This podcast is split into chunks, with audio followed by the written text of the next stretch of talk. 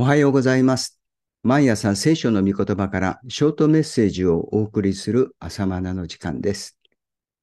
今日は創世記第18章32節の言葉です。主は言われた。私はその10人のために滅ぼさないであろう。主はアブラハムを訪ねて来られました。見える姿で、しかも人の姿で現れています。18章2節です。18章では、主がおいでになったという文脈で、それは3人の人であると記録しています。彼らは見つかい、つまり天使です。神ご自身が見える姿で現れたのではありません。ヨハネ1章18節に、神を見た者は一人もいませんとあるように、新約聖書に至って、神の一人子イエスだけが見える姿で神を表しました。ですから、旧約における神の権限、現れは、見つかいの現れだと考えられます。ここから少し長い注釈ですが、この旧約聖書に現れている主が現れたという、そのことに関する考察です。三人の見つかいのうちの一人が、主という名を受けて現れた見つかいだと仮定しよう。その後、三人のうちの二人は、ソドムに向かうが、残りの一人、つまり主の名を受けた見つかいは、なおもその場に残って、アブラハムとのやりとりをしている。18章22節に、その人々はそこから身を巡らして、ソドムの方に行ったが、アブラハムはなお主の前に立っていたとある。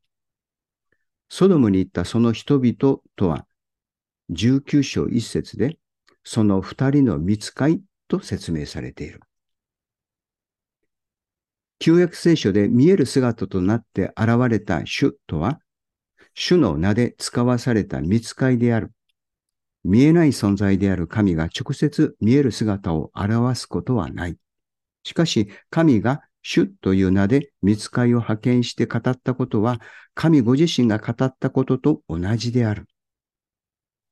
神が見える姿で現れたのはイエスという名で巫女が来られた時が初めてであり唯一である。神を見た者はまだ一人もいない。ただ父の懐にいる一人子なる神だけが神を表したと聖書は宣言している通りである。これはヨハネ一章十八節。さらにヘブル人への手紙一章四節。巫女はその受け継がれた名が見つかいたちの名に勝っているので彼らよりも優れたものとなられたとあるが、旧約聖書は主という名を受け継いだ見つかいが現れ、新約に立ってイエスという名を受け継いだ巫女が現れた。当然、見つかいが語ったことよりも、巫女が語られたことが確かであると新約の優位性をヘブル書は論述している。注釈は以上です。では本文に戻ります。アブラハムは彼らを見るや急いでもてなしました。そのうちの一人がシュッという名で現れた見つかいです。彼らは二つの目的で来ています。第一は、アブラハムとサラ夫妻に来年の今頃に約束の男子イサクが誕生することを告げるためです。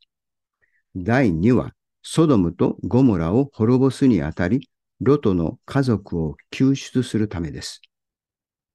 さて、ソドムとゴモラの堕落ぶりは甚だしく、ついに神はその町を滅ぼすことになさいました。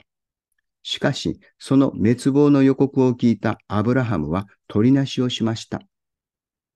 正しいものを悪いものと一緒に滅ぼされるのですか？あの町に50人の正しい人がいるなら、それでも滅ぼされるのですか？と。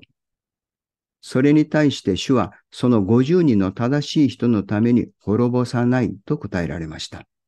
では、45人ではいかがですか？さらに40人では、そしてついに10人の正しい人がいるなら、と問うたわけですね。すると主はその10人のために滅ぼさないと答えられました。これが今日の冒頭の聖句です。しかし実際にはロトの家族の他にはいなかったため、ロトを救出し、町は滅ぼされることになったのです。私たちは全員が良くなることを求めて、今の社会はどうのこうのと嘆いたり批判したりします。教会でもその批判の矛先はその誤りや欠点に集中しがちです。しかし神は全員の正しさではなく、10人の正しい人を探しておられます。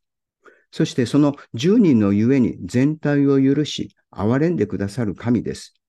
最終的にはたった一人の正しい人であるイエス・キリストによって全人類を救おうとなさるのです。全員を問題にする前に私が10人の正しい人として召されていることに恐れを感じるべきです。10人という少数者であっても、世の光、地の塩としての役目を果たすことができるように祈りましょう。さて、アブラハムと主とのやりとりは取りなしの祈りです。アブラハムはもはや詩人、つまり私の人ですね。